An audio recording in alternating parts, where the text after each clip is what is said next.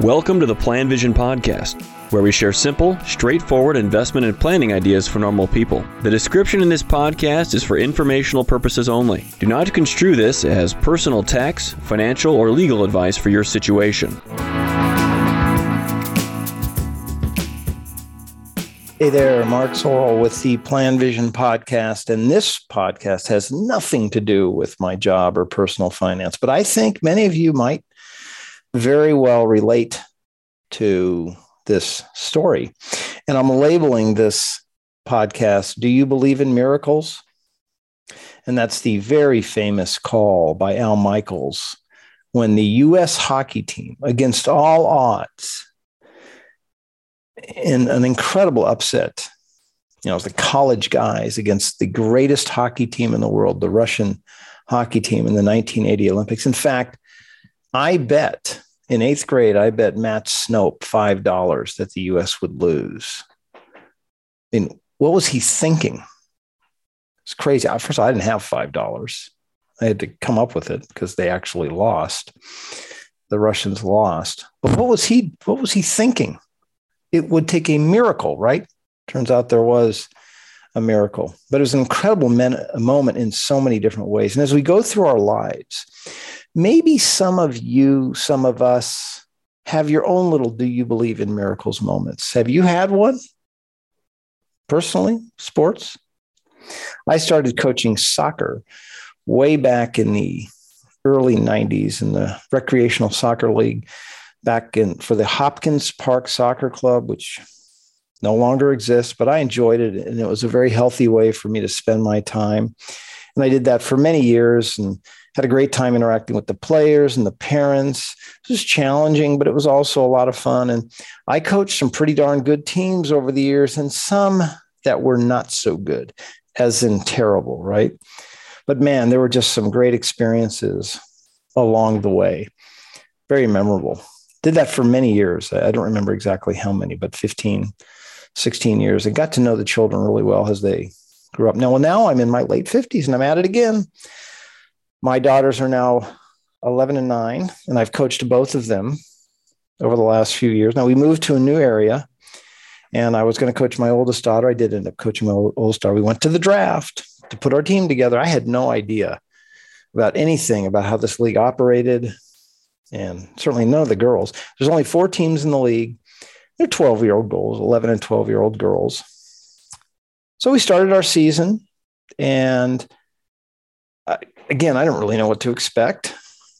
But at our first practice, my sense was that we might be a bit of a challenge team. There was some weaknesses in more of the skilled areas for our team. And we were rostered with 13. They play nine on the field. And two of our girls just never showed up.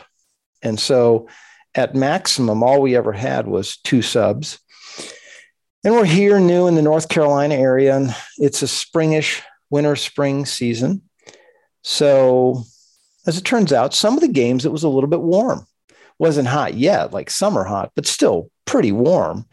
And for some of these games, we had no subs. I think one game we were even short one player. Well, the first game, I honestly don't really remember the score, but it might have been nine or 10 to nothing. It was just ugh, brutal, right? The second game was pretty much the same, kind of a repeat of the first game. And I was thinking to myself, oh gosh, it's going to be quite a season. But maybe we'll get a little bit better. Well, the third game came along, and this was worse. I'm not exaggerating to say that I think that they scored three goals in the first four to five minutes. The other coach took their best players, put them on defense, put one of them in goal, and it was still, I think, 13 to nothing, maybe 12, 14. I lost track.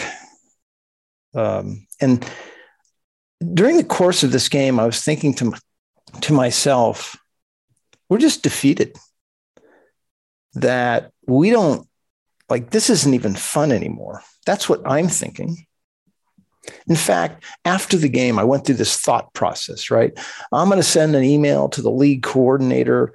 How could this? We're so severely mismatched. This isn't fun for anybody, right? So I went through this process of thinking that I'm going to, I'm like, I'm going to send a message to somebody just so we can, at least this won't happen again. At least I'll try to do something about it. Even though, but I was at the draft. I saw how it went down. It was just a bit of a fluke that it worked out to be this way. Anyways, I have to say though that the girls kept showing up for practice, pretty much the 11 that were on the team and the games too. You know, they had a little conflicts. And I have to also say that they were really likable. I really like these girls a lot.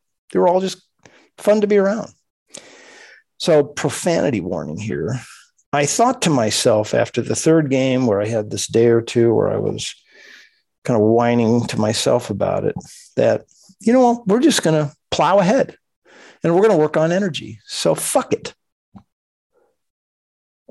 We're going to make this better. So at our next practice, I brought a lot of energy to the practice and I called the girls. I said, you know what, girls, fuck it. Let's just keep playing hard. Now, I really didn't say that, right? And I'm sure you were a bit aghast if you thought, my God, did he actually say that to the girls? No, I didn't say that. But they knew that we were going to focus on something different, really working hard, playing with energy. And so something started to happen during our games. They started to get a little bit closer.